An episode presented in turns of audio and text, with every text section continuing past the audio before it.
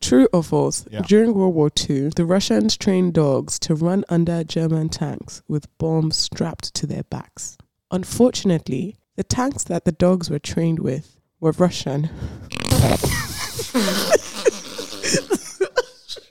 not funny So they ended up running because men died. under the Russian tanks and blowing them up instead. So Tim Tai wants to do an episode on heists, Heist. and I want to do an episode on spies. So Ice Spice. ice spice?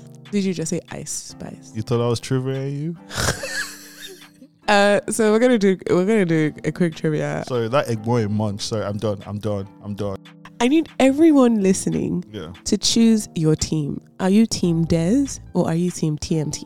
In the trivia. Yes, this is incredibly important. Don't twist things around.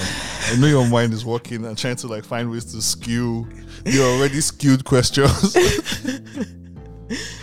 Okay, true or false? Mhm.